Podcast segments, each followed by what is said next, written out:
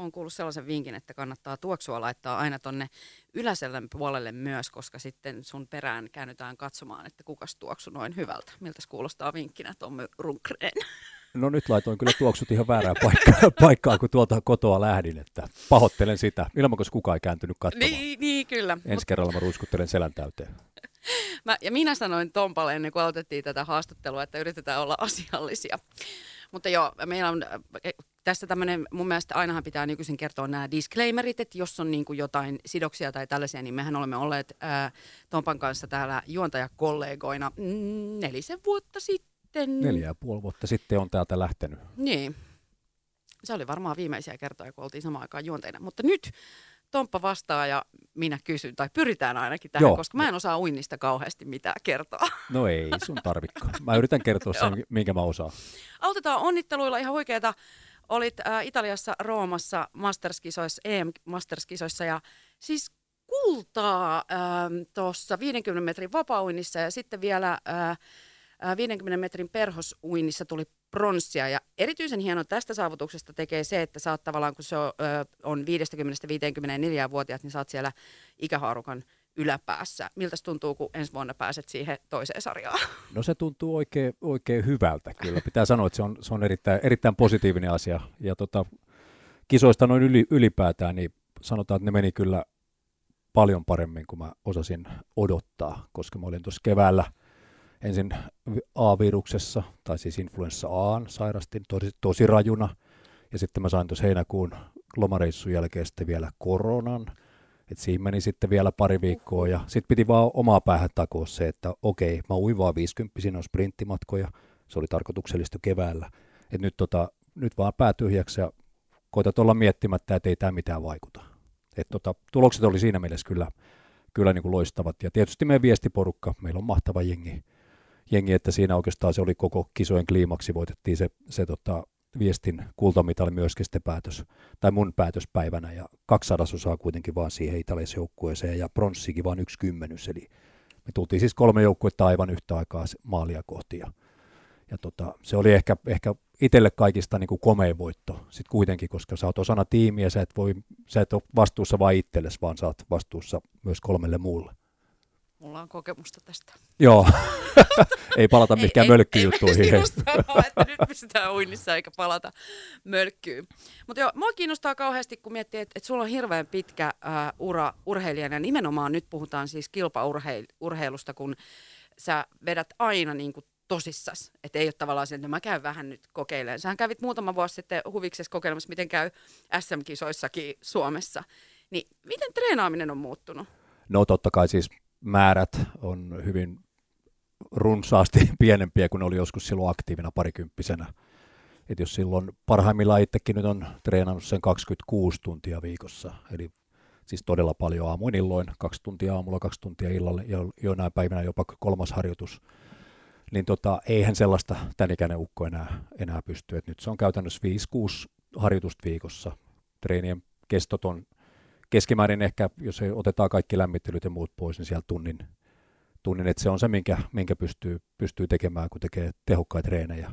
Ja sitten tietysti se, mikä, mikä muuttuu, niin pitää oppia kuuntelemaan vähän omaa roppaansa. Että jos, jos me treenaamaan ja toteat, että ei mun roppa, tämä on ihan puhki, että ei tästä tule mitään, niin parempi kuin pakkaa kammat ja lähtee kotiin ja tulee seuraavan päivän uudestaan. Että ei niinku väkisin vaan niinku suorita mm. ja sitten siitä ei loppupelissä tule yhtään mitään. Et mä veikkaan, että aika monella ikämiesurheilijalla on se ongelma, että noudatetaan niin kuin piirun tarkasti tehtyä ohjelmaa, eikä kuunnella ollenkaan, mitä se mun oma roppa sanoo. Eli se palautuminen on kuitenkin tämmöisellä 54-vuotiaalla ukolla kohtuullisen paljon hitaampaa kuin jollain parikymppisellä.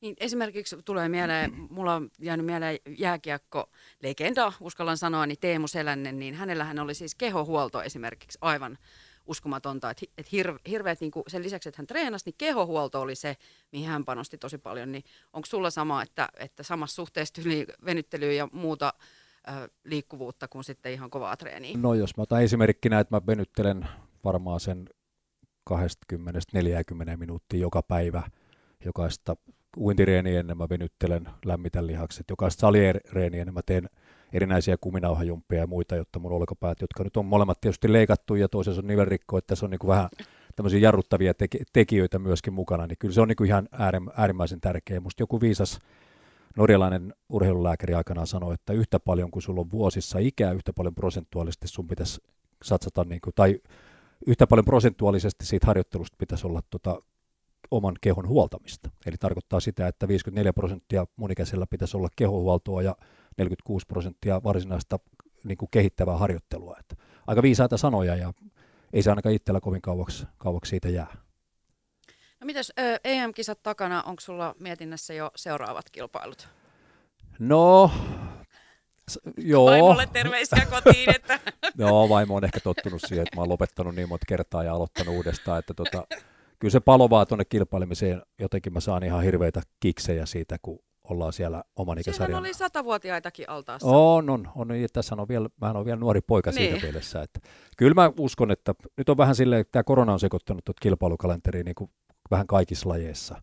Että on sellaisia niin kuin arvokisojen sumia jopa. Niin esimerkiksi uinnissa on ensi vuonna, on tota, Japanissa Fukuokassa on, on niin kuin MM-uinnit hei, no, yleisen sarjan, eli siis eliitin alkaa heinäkuun loppupuolella ja Mastersit aloittaa sitten sen jälkeen heti siihen perään elokuun alussa. Mutta sitten seuraavat MM olisi sitten jo helmikuussa Dohassa, Katarissa. Eli ei, siis käytännössä siinä ei ole mitään järkeä. Nyt mä itse puntaroin, koska mä oon kuitenkin työssä käyvä ihminen ja vaikka mun työnantaja Lahden uimaseuraajan johtokunta on hyvin, hyvin niin kuin suopeasti, antaa mulle palkatonta vapaata pyynnöstä, kun mä menen kisoihin. Ajattelevat ehkä myös sitä, että mä oonhan mä jonkunlainen esimerkki myös nuorille, että, mm. että kannattaa jatkaa sitä, sitä uraa niin kyllä mä joudun tuossa ehkä sitten miettimään, että kumpi, kumpi kisa on järkevä. Et Japani on kuitenkin semmoinen, että sinne pitäisi mennä viikko ennen kisojen alkuun, että saisi niinku ropan tottumaan siihen aikaeroon.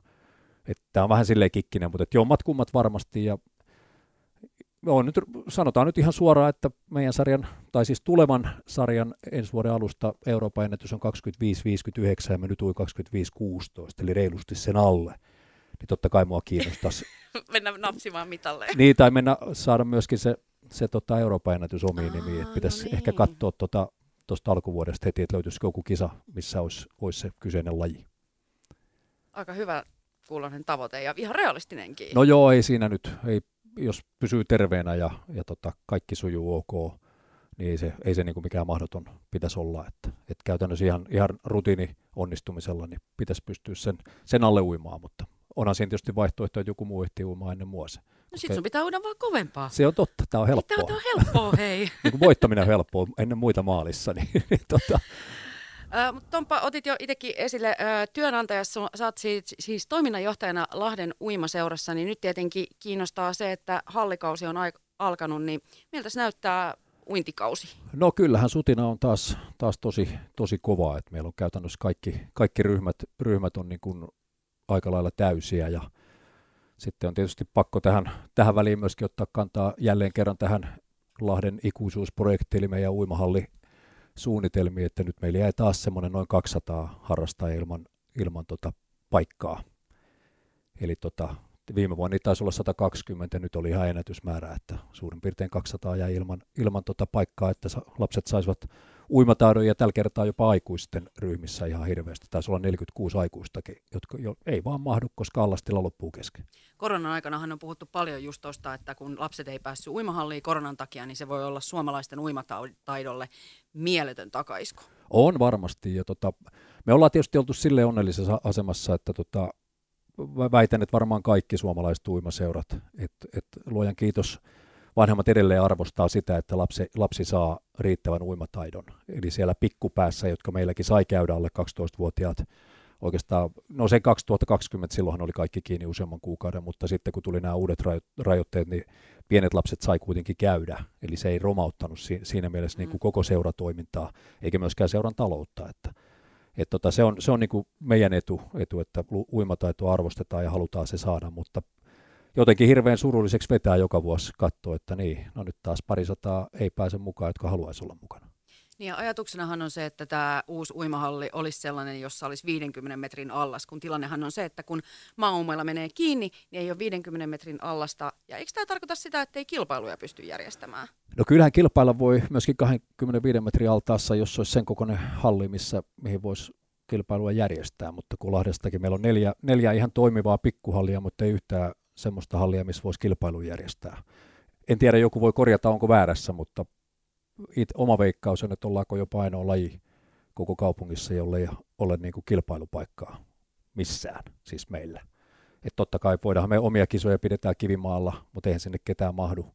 Ja sitten kun siellä ei ole mitään veryttelyallasta, sitten kun kisat on kisa-altaassa, niin sulla on viiden metrin lasten allas, niin siinä on aika hankala, mm. hankala verytellä. Saatiin, että pystyttäisiin järjestämään kansallisia kisoja, joka tänä päivänä on niin kuin seuroille tosi hyvä myöskin niin kuin tulohankintamuoto. Että me otetaan tuosta nyt lähimmät semmoiset meitä vastaavat kaupungit, Tampere ja Jyväskylä, että siellä on kisoja, jossa on, on tota, semmoinen 2000-2500 starttia päivässä. Ja mikä siis taloudellinen no vaikutus No siitä, alueelle? jos jokainen, jokainen laskee, että se on, se on noin, vaikkei se ole kuin 10-12 euroa per startti, mutta 2500 kertaa 10, niin se on aika simppeli matematiikkaa, että paljon me myöskin menetetään tuloja. Plus, että me ollaan logistisesti Lahti siis niin loistavassa paikassa. Mm. Ja tästä on Uimaliitossakin, mä oon heidän kanssa monta kertaa keskusteltu, ja siellä pidetään kädet ristissä, että tänne jonain päivänä se kunnon halli saataisiin, koska me oltaisiin oikeasti hyvin nopeasti varmaan järjestämässä ihan SM-kisoja. Ja sitten kun miettii, että okei, 2000 uimaria, niin nehän tuo huoltojoukot mukanaan ja sitten kyllä, kyllä. Syö, palveluja ja, ja näin. Kyllä. Öö, se kiinnostaa tietenkin... Mutta mä sanon yhden sellaisen tärkeän asian. Nyt mm. me puhutaan kilpauinnista, mm. mutta tota, oleellisin asia on se, että uimahallihan on ainoa liikuntapaikka, joka palvelee vauvoista ikäihmisiin. Myös niitä, joilla ei nivelet pyst- nivelten takia ei pysty tekemään mitään mm. muuta, niin vesiliikunta on se ainoa, ainoa tapa. Tämä on niin kuin kansanterveysasia myöskin, ei pelkästään minkään seurojen, seurojen niin kuin agendalla oleva asia se tota, me olet tietenkin seurannut tarkasti tota Rantakartanon keskustelua ja nythän ollaan sellaisessa, laitan täällä hipsukat ilmaan, välitilassa, että nyt ei ö, periaatteessa tapahdu mitään. Ja on väläytelty myös tai nostettu keskusteluun sitäkin, että mitä jos kaupunki nyt sitten omalla budjetilla rakentaisi tämän uimahallin, niin oletko itse käynyt keskusteluja kaupungin suuntaan tästä? No kyllä mä satun näkemään meidän liikuntatoimenjohtaja Tomi Langin varmaan kaksi-kolme kertaa viikossa ollaan samaan aikaan lounaalla, lounaalla tuossa urheilukeskuksessa. Ja, ja joka päivä se tuot tämän asian esille. En mä, en mä oikeastaan siitä. Ja sitten meillä on hirveän hyvät suhteet oikeasti seuralla niin liikuntatoimeen. Ja mulla on hyvät, hyvät myöskin suhteet esimerkiksi tilakeskuksen johtaja Jouni Arolaa. Ja Jounilta mä voin kysellä. Jouni kertoo mulle aina hyvin avoimesti. Ja kyllähän se tahtotila kuitenkin aika pitkälti tuntuu täällä olevan, että se halli tarvitaan. Mutta nyt mä toivoisin myöskin päättäjiltä, että tehtäisiin rohkeita ratkaisuja. Sitä rahaa ei varmaan tulevaisuudessakaan yhtään sen enempää. Se on tutkittu tosiasia, että yksi euro liikuntaa tulee neljän eurona takaisin terveydenhuoltokustannuksissa. Oliko nyt meidän liikkumattomuuden kustannukset viime vuonna taisi olla kahdeksan miljardia. Ja sitten kun aina keskustellaan siitä, me ollaan ainoa tämän kokoinen kaupunki koko maassa, jossa ei ole kunnon nykyaikaista uimahallia. Ja itse itkin verta suurin piirtein, kun katsoin, että Kouvola päätti rakentaa vanhan hallin yhteyteen uuden 50 metrin uimahaltaan hallineen päivineen kilpailu käyttöön ja se on valmis vuonna 2026.